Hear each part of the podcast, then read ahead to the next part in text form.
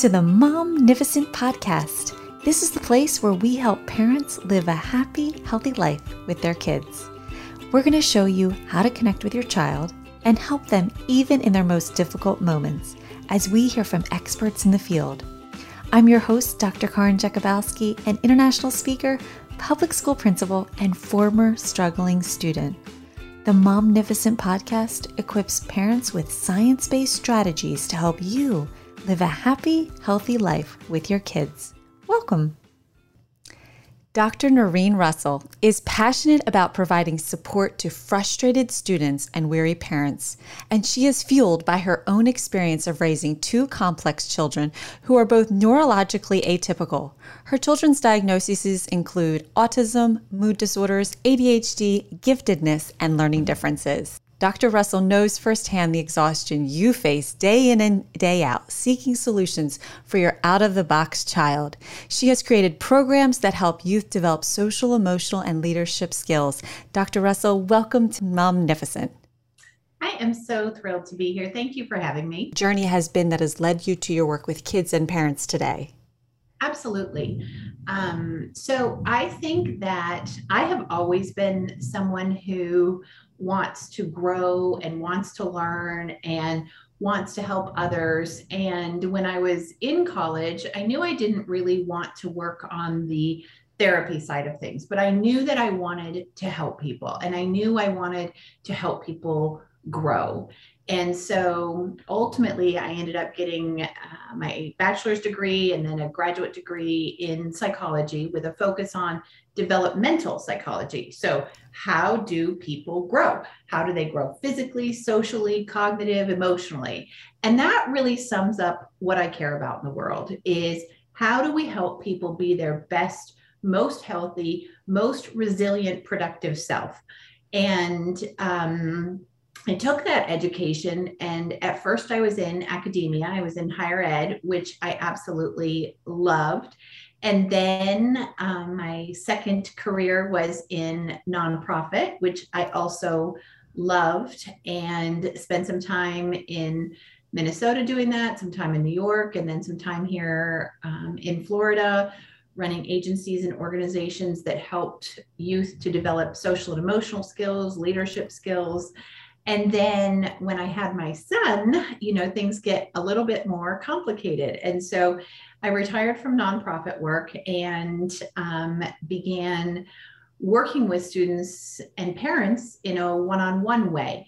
And at the time, I wasn't really sure what I was doing. I was sort of um, responding to some requests from psychologists and therapists in the community. But 12 years later, here we are, and I have a international academic and life coaching practice for kids. And again, all comes back to the same thing. How do we help people grow? How do we help kids and adolescents become who they can be, their healthiest, strongest, best selves?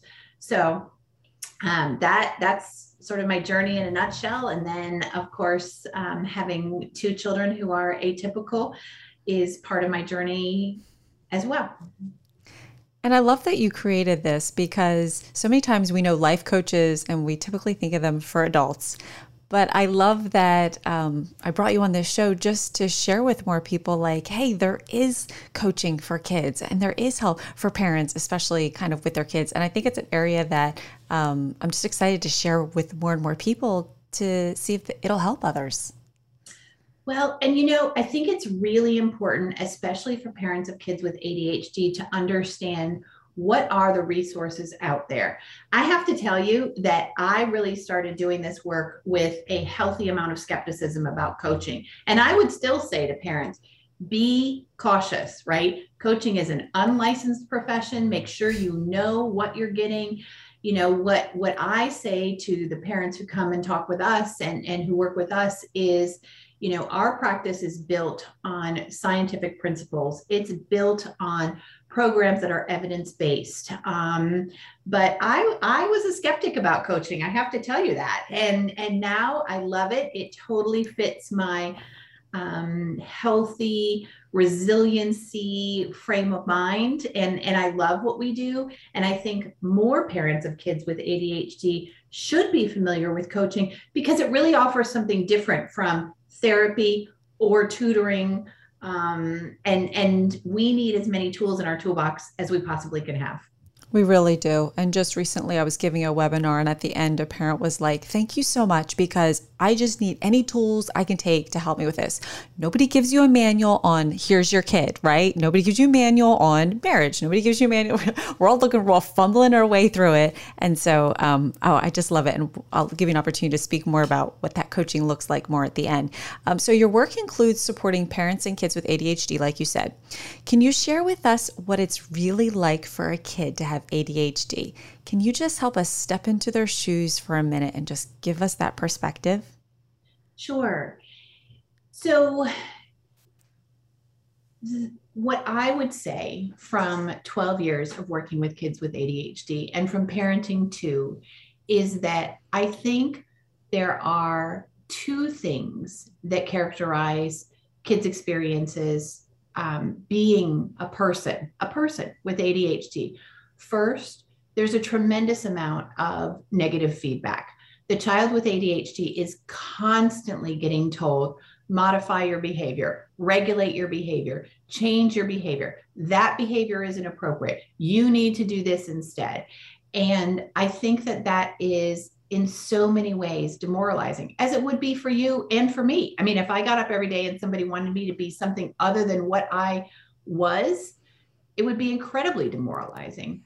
And I think the other piece that I notice that makes me so sad is I think that it is disconnected when we take a look at kids who have ADHD and they're not often socially or emotionally in sync with their peers, they are disconnected. It's not as easy to be friends with a kid with ADHD. It's not always as easy for adults to relate to a kid with ADHD.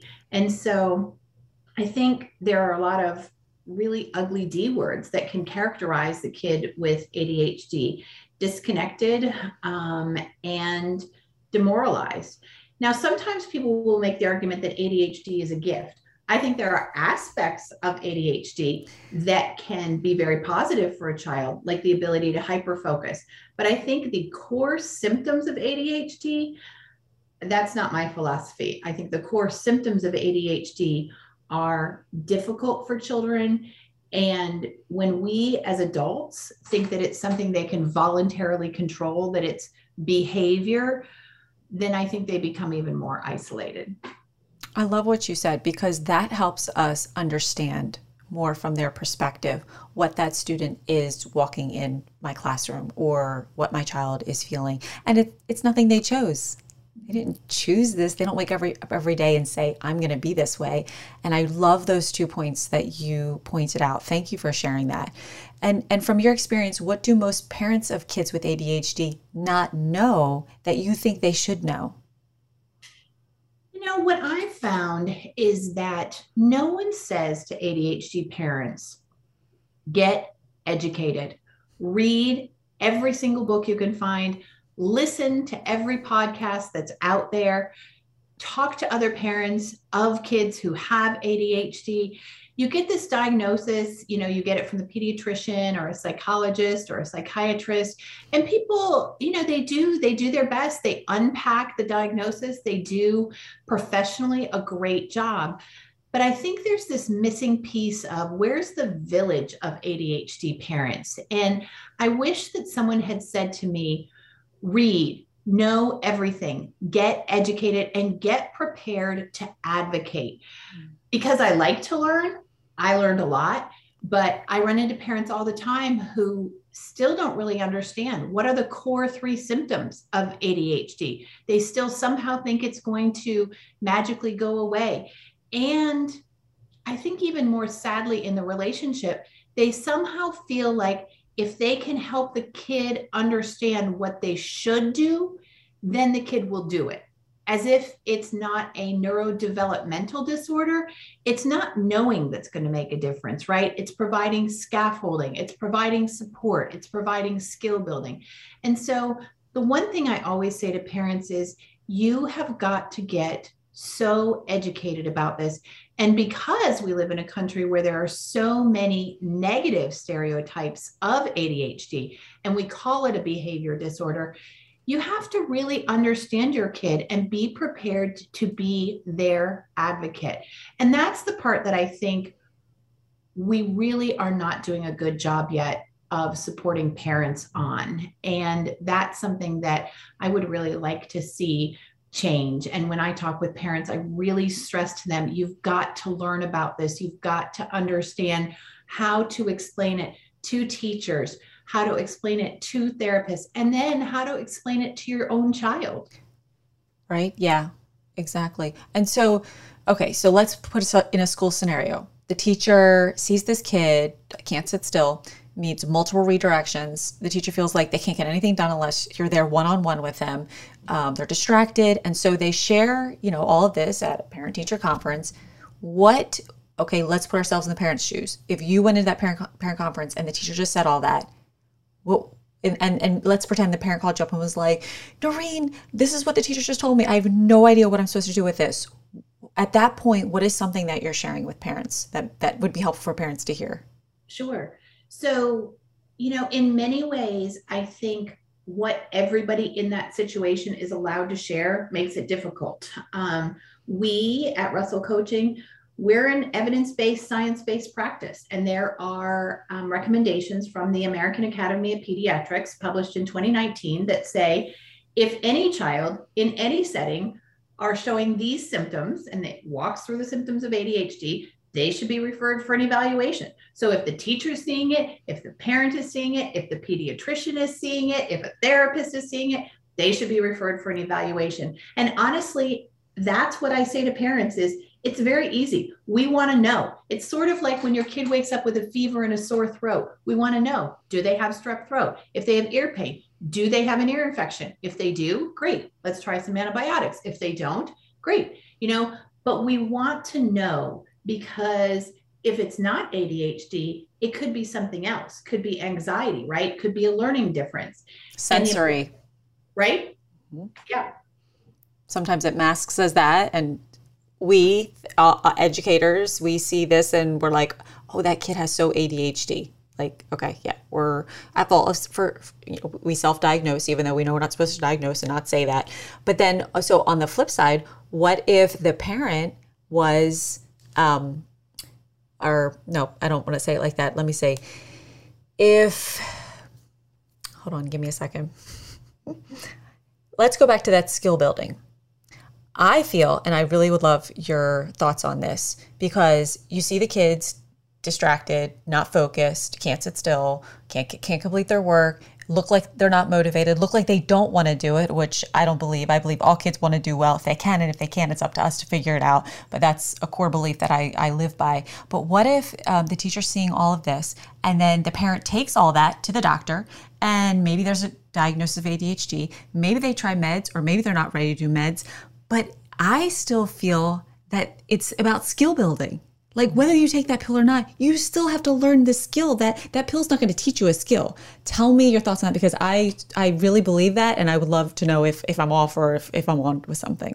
No, you're 100% right. Pills don't teach skills. Um, and so while when you look at the scientific literature and you look at the American Academy of Pediatrics, medication is definitely part of the trifecta that is highly recommended and it has a huge positive effect if you can figure out the right medication working with someone who's knowledgeable about ADHD.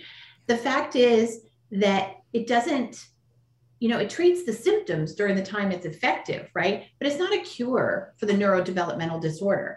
And so often what we see, and your teachers may see this, we'll see kids who are behind in certain skills, right? Or we'll see them behind in social and emotional development kids on average with ADHD are behind about 30% or three years. So you can kind of go somewhere in between that as you look at your own kid. And I think that's helpful for teachers to know too is this isn't about you as a teacher. This isn't about what a great teacher you are. This isn't about all the strategies you've tried. if you have you know a child in your classroom who's 11 but really developmentally is at a skill level of 8 that's not about you you know? And and you've got to do the best you can do but there are going to be some limitations to what that student can do without some intensive skill building. And so yes i am 100% on board with we have to teach skills. And we have to teach skills based on where is that student at right now? We have to go to where they're at meet them there and then bring them along. And I have to admit, I, I feel for teachers. This isn't always possible when you have a classroom full of 18 or 22 students. You can't meet each student individually. And I think that's again where that homeschool partnership comes into play. What does the student need for a student support plan, a 504, an IEP? What would the student benefit from outside of school, right? Um, and, and we have to take a look at the whole picture of that because the skill building piece of it is where we can make a huge difference for students. Students can learn how to manage time, they can learn how to organize, they can learn how to get themselves to start things they don't want to do. Is it easy? I can't say it's easy. Do we also have to have brain development? Yes, we sure do. But there's lots and lots of strategies to try to teach these skills one of the things that I think would be great at schools is, you know, if we could pull kids who need executive functioning coaching into a club or a group or you know some kind of skill building group like they do with social skills and teach those skills and coach those skills. So we're not having to do it with each student individually but that the students together can say, hey, this is what I do, and this is what I do. And we can try to work on the core set of executive functioning skills. Because that's what we do in math. When you have a learning disability academically, what do we do? We pull you in small group. What do you not know? Oh, your math facts? Okay, we're going to drill and drill and drill and learn that skill. Well, somehow, why don't we prepare that for kids, like you're saying, for planning, uh, preparing or reviewing for a test or how do you study for a test or you just got an assignment how do you know when it's due and how to map out your time of what you're going to do between a and b over the next week? Like you, you, you so, some some of us pick that up along the way but other of, of us need that rote skill taught to us and maybe that's what we're seeing the lack of that just gets us frustrated because, yeah, the pill might work for a while, or, oh, wow, maybe a honeymoon period, or you got to change it, or they grow and then it's not working because we know they have to try different ones till they get to the point where it, the right match is, is the right, you know, fit for them. Um, and so you were saying most parents don't know the three, what was it, the three signs of ADHD? Can you tell us those in case someone listening is like, wait, what was that? I'm not sure if I know those. Sure. So, um, licensed medical and psychological professionals who who do evaluations for ADHD look for three core symptoms, and the first of those is inability to regulate attention. And I think if there's one thing that parents walk away from this podcast understanding is ADHD isn't the inability to pay attention. It is the inability of the brain to regulate attention, right? So you and I right now are totally locked into our focus on this podcast, right? I'm super excited about the questions you're asking. My brain is kind of going here and there and pulling together. Oh, you know, who would be a good parent example of this? What information is really current? What would be great to talk about? And your brain is thinking, what questions do I want to ask her that would help parents and teachers, right? We're both locked in. But you know what, Corinne? Neither one of us are telling our brains to focus, right? Neither right. one of us are having to make our brains focus. Our brains automatically are regulating attention. And that is the piece that is missing for people with ADHD. The brain doesn't automatically regulate attention to where it should be. So, sure, they can pay attention. My goodness, we've all heard. Well, he can pay attention to video games for six hours. She can pay attention to TikTok, you know, all weekend long. Yes, yes. All of us can pay attention for a long period of time to things that are highly rewarding, highly engaging, that are so incredibly high interest for us. Mm-hmm. But that doesn't mean that your kid with ADHD their brain will regulate to pay attention when they're in math class or ELA or PE or outside in the ball field when there's a lot of other things going on. That's the fundamental deficit. It's not the ability to pay attention, it's the brain's ability to regulate attention. Do you think that makes sense? Yeah, I think that was a really good way to put it. And because you explained it like that, it makes me kind of almost feel a little bit more sorry for kids with it. Like I, it, it, gives me more understanding of it that I don't think I had before. So I think yeah. that's really helpful. And, and so what are the other two pieces? The other two pieces um, are the impulsivity piece, um, which, you know, impulsivity is knowing the right thing to do, but being unable to control that impulse in the moment, right? So your kid with impulsivity issues which you know that's the nature of ADHD is going to do something they know isn't the right thing to do and then they're going to feel terrible about it. So I see this all the time in kids. I know, I know it wasn't the right thing to do. And then it leads to that, you know, feeling discouraged and feeling unmotivated because they can't get their brain to work the way they see their peers' brains around them working and the way that we often as adults expect them to be able to. So I think that's important to know.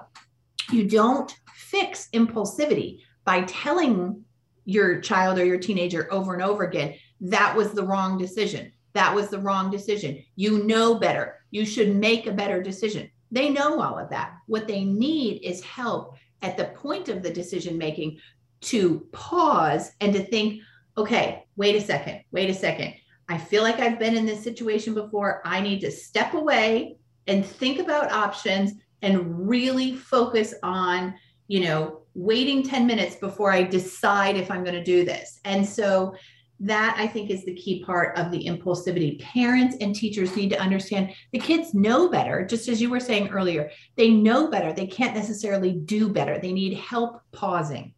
And then the third symptom is the hyperactivity piece, which can be physical, which I think is often what pops into our head, right? Is that little kid like running around the classroom or climbing every slide on the playground or whatever it is. But it can also be verbal, right? And so we've all known those kids who just never stop talking. Yeah, and and so I want to go back to that impulsivity because uh, I'll just say to our fault, we kind of look at that and say, well, they meant to do that it comes across that way. And and i think what you're saying is so good and helpful for us to for us to stop. Like what else would you say to a teacher to help them when that child that student is just so impulsive? I mean it can be draining. Like like like give give this teachers one more tip of of what they could do in that moment to help that child. Right.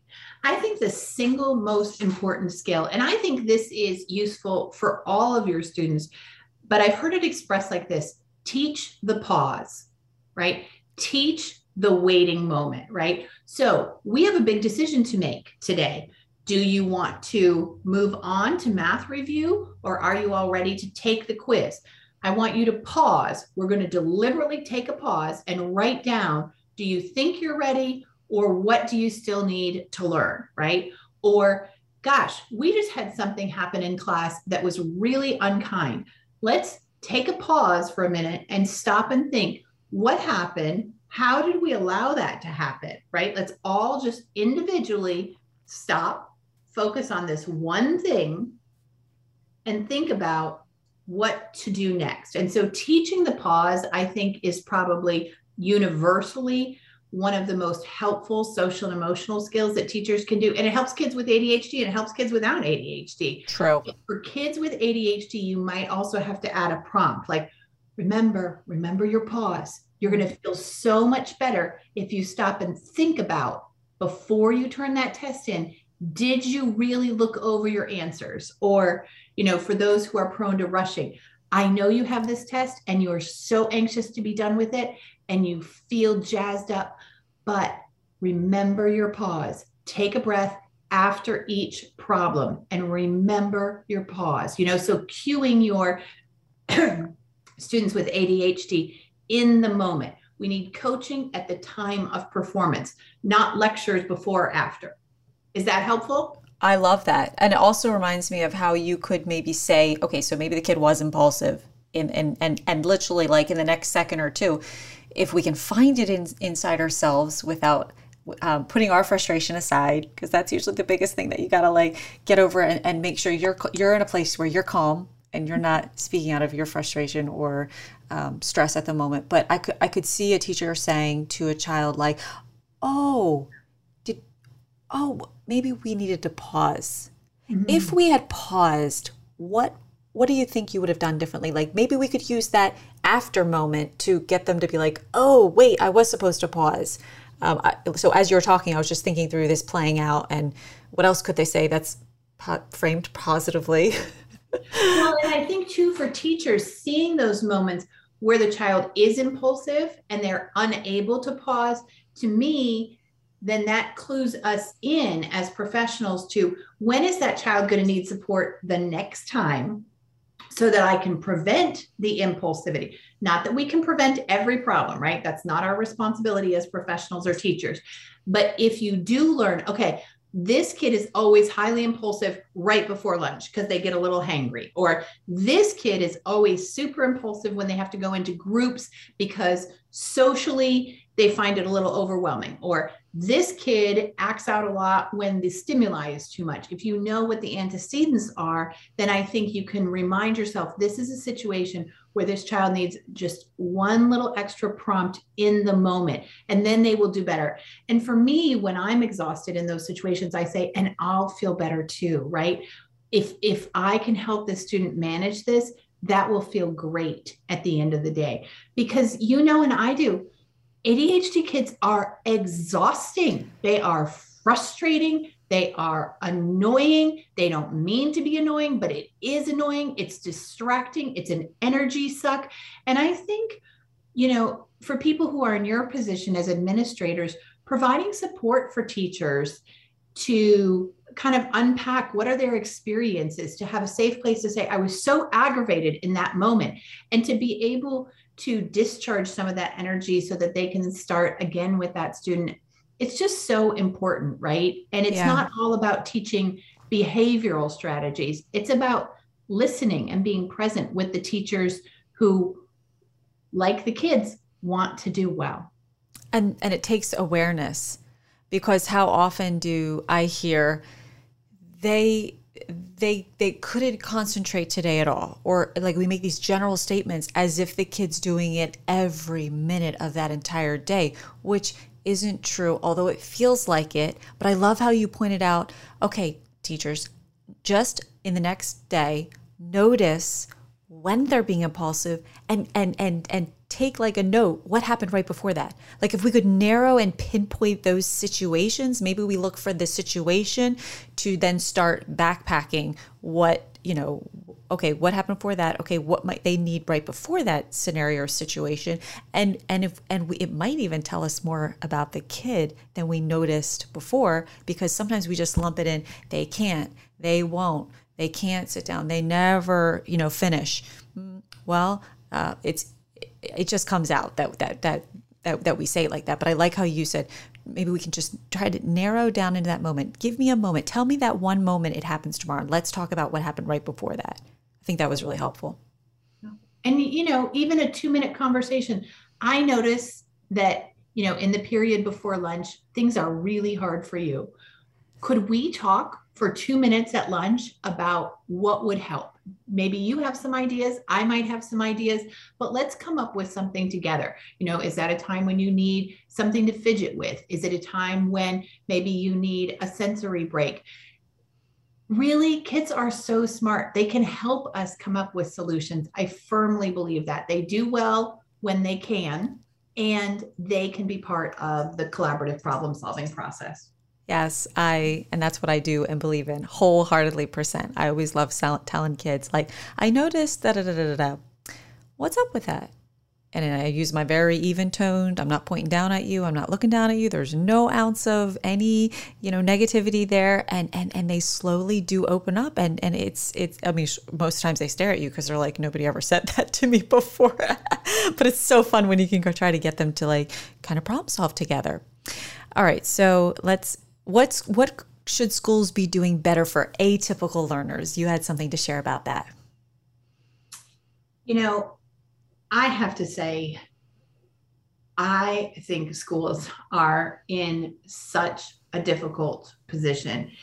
And as we look ahead to what impact COVID is going to have for the next several years. I mean, I think it's time to get real about this. This isn't going away. It wasn't a, a six month problem, it wasn't a one year problem.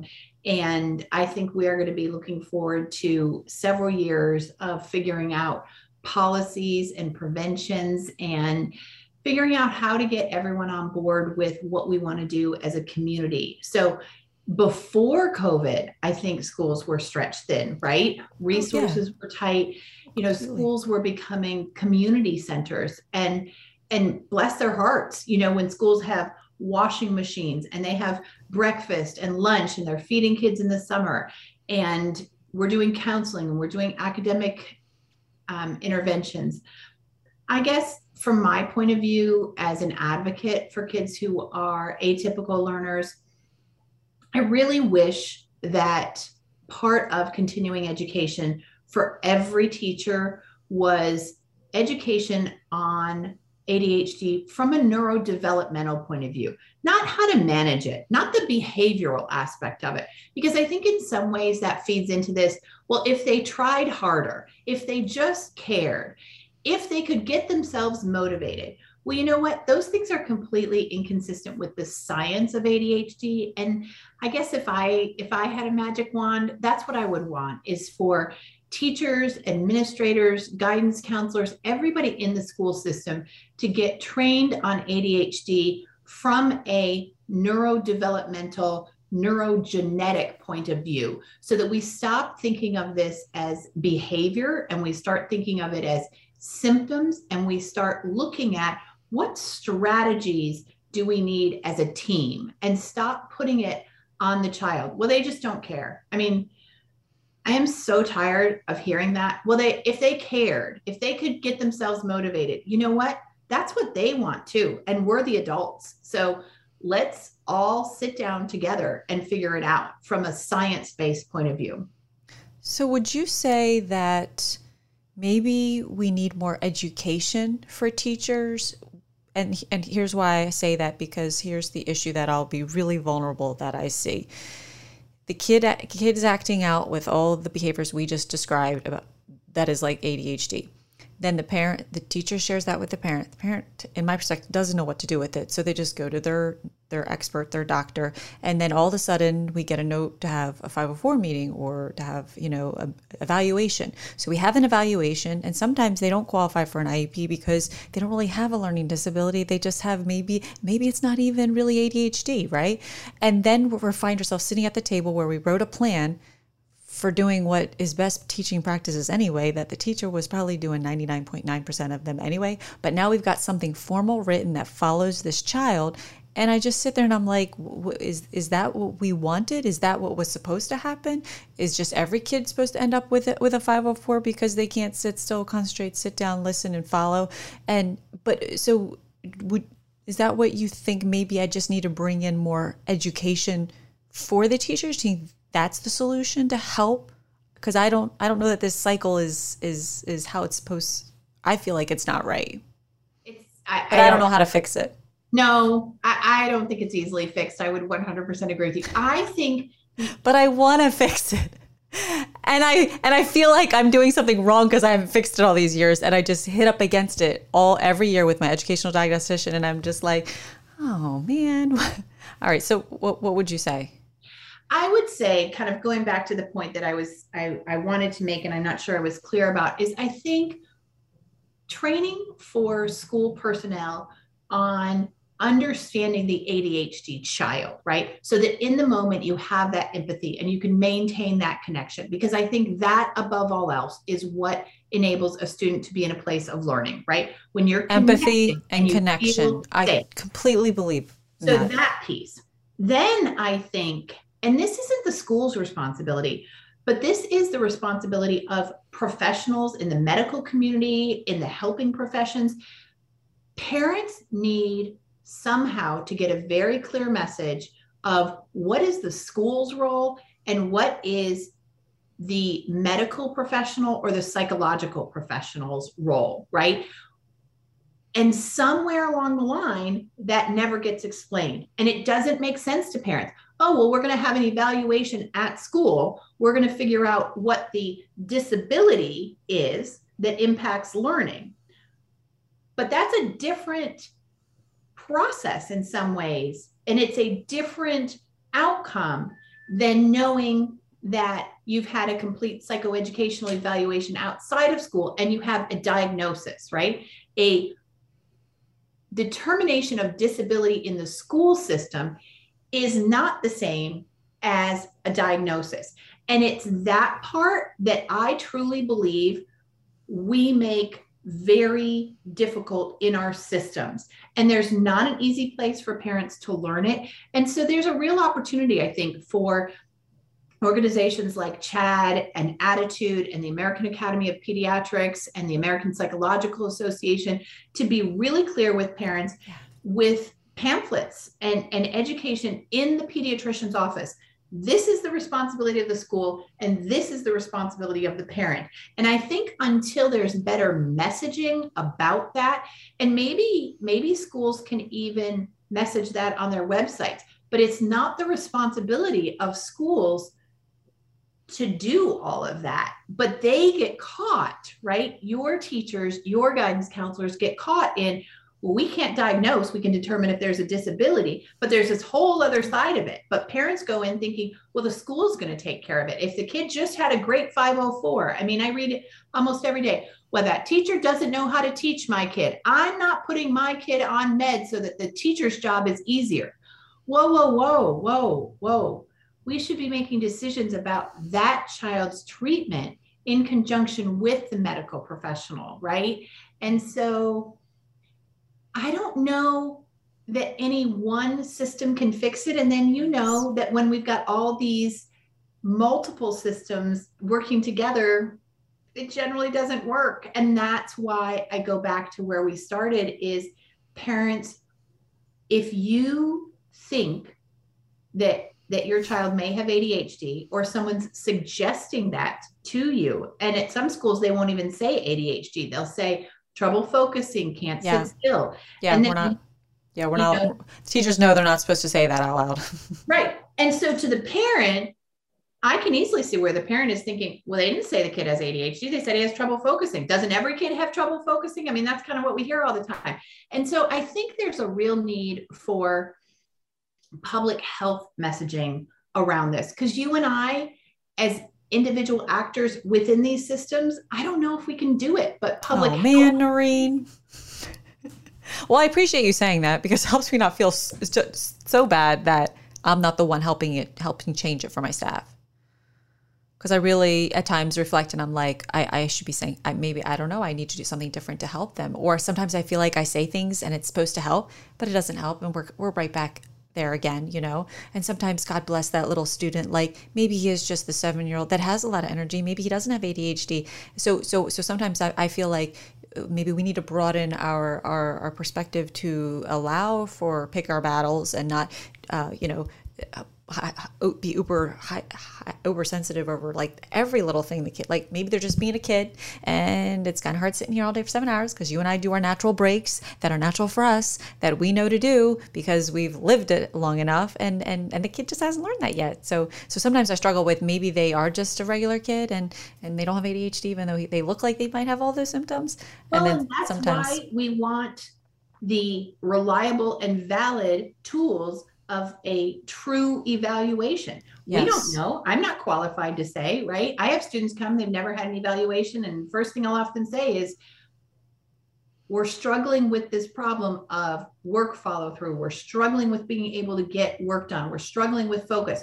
We don't know why, right? The first thing we need to know is why if it was going to be easily corrected, it would have already been easily corrected. You wouldn't be at my office. So yeah. we need to know why. Is it anxiety? My gosh, like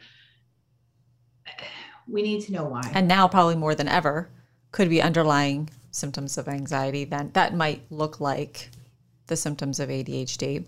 So, is this something that you do in your coaching? Maybe talk us through a little bit of your coaching. Like, what does that look like for you? Sure, sure. So, in my coaching practice, what we focus on are teaching those life skills that are frequently referred to as executive functioning skills. It's how do you control your impulses? How do you manage your time? How do you prioritize what needs to get done? How do you organize your stuff? How do you start the things you don't want to start? How do you finish when you're tired? All of those things are executive functioning skills because they relate to the part of the brain that's kind of the mastermind of the brain. And so they're the executive of the brain. They're also the skills that executives need, but I think it's more apt to say that's really the executive skills in the brain. So um, we focus on that. And it's really, it's very applied, concrete, specific skill building. So for middle school, one of the things that, that we might do every week with a student is let's completely unpack your backpack and make sure that you have a place and a system for everything. Do you need a folder that's just for homework because it's too hard to put everything in a three ring binder or to manage six different notebooks during the day, you know, but we'll take all of that out and we'll have the students set it on the table and we'll say, let's take a look at what's not working for you in this system. And it's always different, right? There's some kids who can't keep their pencil pouch organized. There's some kids who can't keep papers organized. There's some kids who've got math stuffed into science. Um, but what we really do is hands on, applied in the moment, what systems and solutions are going to work for you. And the same thing with for example, getting started on things. So we have so many students who struggle with getting started on things. And of course, if you look up procrastination, you can find thousands of possible strategies. But our goal, right? The reason you come to coaching is to figure out what's going to work for you, right? So for some students, it's, well, I need a mini bag of you know m&ms the little halloween treat bag size and i'm going to sit down with that and a cup of ice water and some apples or cheese, and I'm going to get started. For some students, they have to tell themselves, I'm just going to do 10 minutes and then I can take a break. For some students, they have to say, when I get this done, then I can go to lacrosse practice. It's not difficult, right? It doesn't sound particularly difficult, but what is hard is to integrate that into the student's brain so they're practicing that over and over again so that they are learning that skill so they can do it without their coach. And again, we just have to be so mindful that it sounds simplistic, but if the student could do it, they would already be doing it. It's not a question of telling them, it's a question of practicing. And then there's the social and emotional side of it, right? Is how do you help a student who doesn't feel good about themselves, who maybe feels like they have poor self esteem because they're turning things in late all the time or they're failing tests? You know, how do we manage that part of it? How do we build the social skills of interacting with your teacher, of sending notes to the teacher, of advocating for yourself? So I would say at, at Russell Coaching, we really strive to identify through some informal assessments where are the strengths? And then where are the skills that the student is in need of? And then we do those. We do them right then and there each week in the coaching session. We don't talk about them. We don't lecture about them. You know we practice them. You set three goals for the week. Okay what are your top three priorities the next week? Were you able to achieve those? What got in the way? How did you address the roadblock that was getting in the way of studying for AP science. Okay, great. Let's make a note that that worked. It's it's all of the metacognition of how do I learn to work my brain and what works for me. And I think the key here is that if we, as I'll say educators, and go back to my teachers again, we have to be okay that a child is doing something different than what we are asking sometimes the whole class to do. Because sometimes the teacher you're like pull out this. I want everyone to have this binder and like well at least from my experience. And i think we like i think the real beautiful key is that you've got to be aware that some kids that might not work for them but if we take the time to figure out what will work for them a they'll be more invested because they will have problem solved with you um, but I think that's that's just like an aha moment for me for what you're saying. Well, and I think, you know, this is something we believe in, and we don't just believe in it, we practice it. So if we're working with a student and they need a different system, you know, middle schools are notorious for this. You will have these, you know, notebooks. You will use this planner in this way. You'll have a three inch binder with dividers and the papers will go here, you know. Great. Listen, it works for 90% of the students, and that's why you're doing it. And that's wonderful. I happen to be working with the 10% of students for whom it doesn't work. And so it's our job as coaches to say, you know, dear Dr. Russell or whatever the teacher's name is, you know, I want to let you know, and you know, you need your permission and your release and all that, but that I'm working with Kylie Smith and you know, she's really struggling with being able to put all the papers in the appropriate place. And so we're working on a system of she's going to put everything in a folder and then organize it once a week with me, or she's going to go home and spend the first 10 minutes of homework time doing it. And so she may occasionally have a folder or a system that looks different from what you've taught.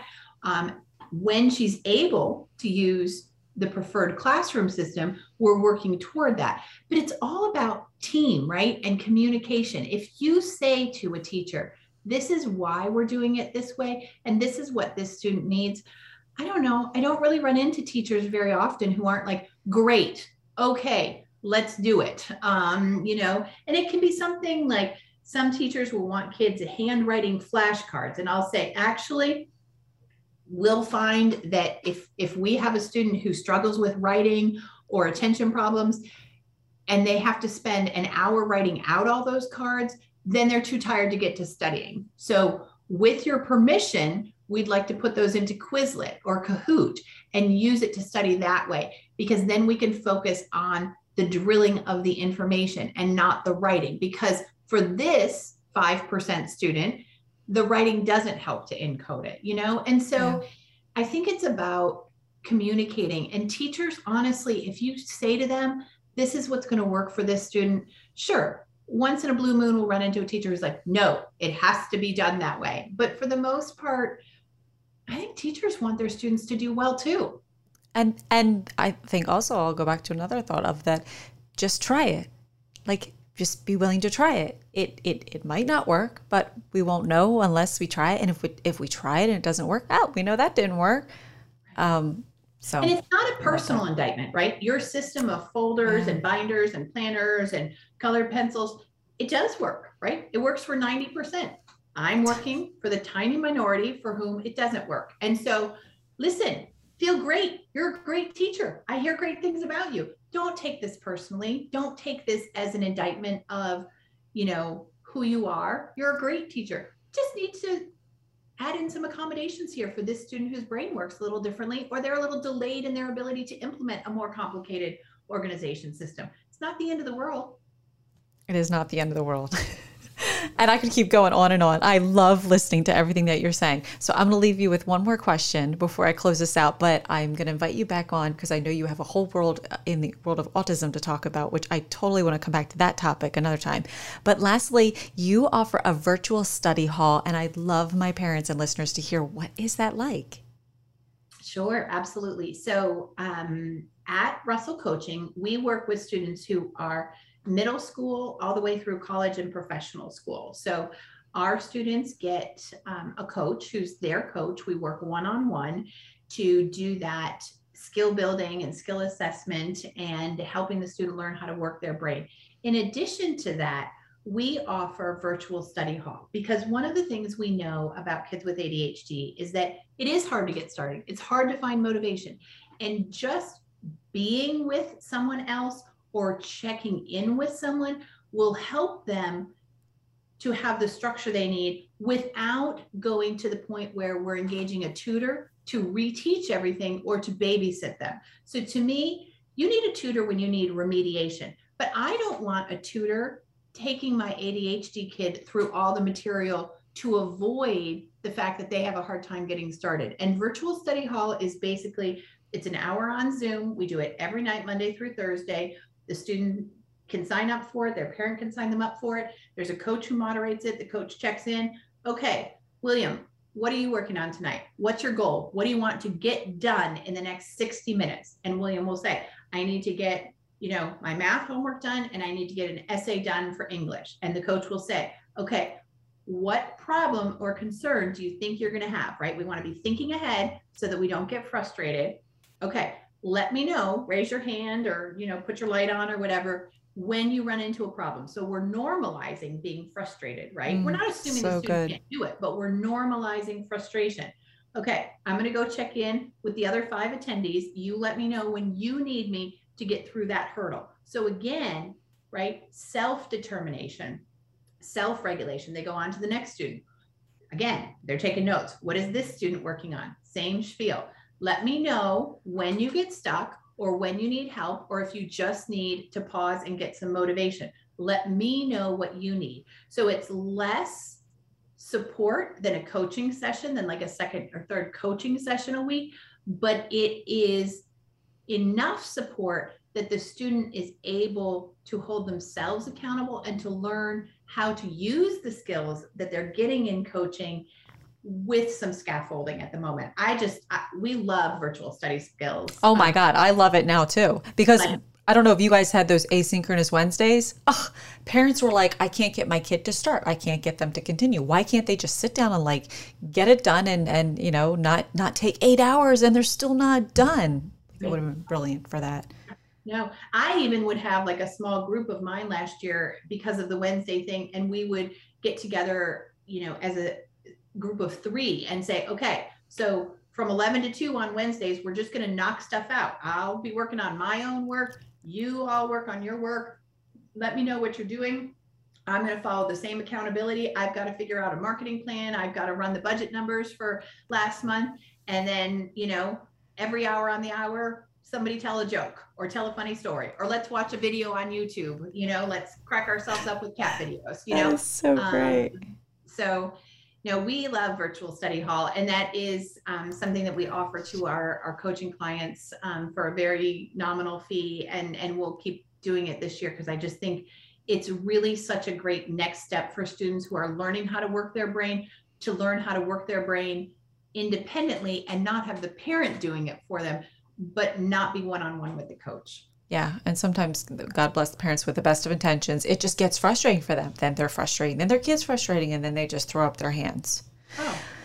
Well, Dr. Russell, Thank you so much for joining me today. You offer a variety of supports for families and kids from I even saw college application coaching, which sounds so extremely helpful, to parenting, parent coaching topics like we said on ADHD and you have like five sessions that you'll work with a parent with their child on, which just looks like something totally, you know, um, easy to do. You know, it's not like something that they have to be locked in for a year or anything like that. And then even for teens, you have some executive functioning supports in the areas of self-esteem, shyness, and even social social anxiety. So I am going to put all the links in the description notes below. Is there anything you want to say to those who are looking to follow you or um, look more into your work? How should they find you?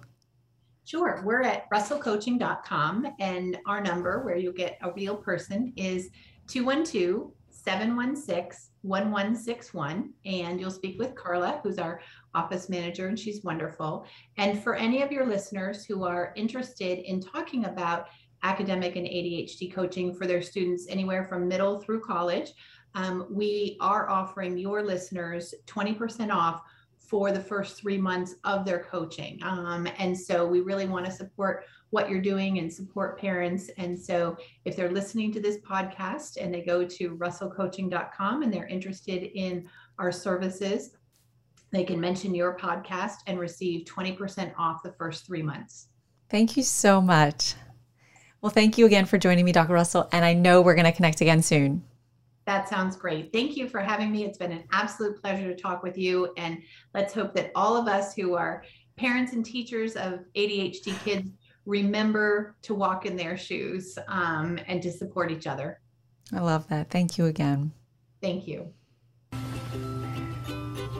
Well, that's all we've got for this episode of the Momnificent podcast you enjoyed this episode, I would be honored if you would subscribe and rate if you really liked it. I know wherever you're listening right now, it might not be the best time to leave a comment, but feel free to leave a question, a review, or a comment at any time. And until next time, remember don't worry, be happy.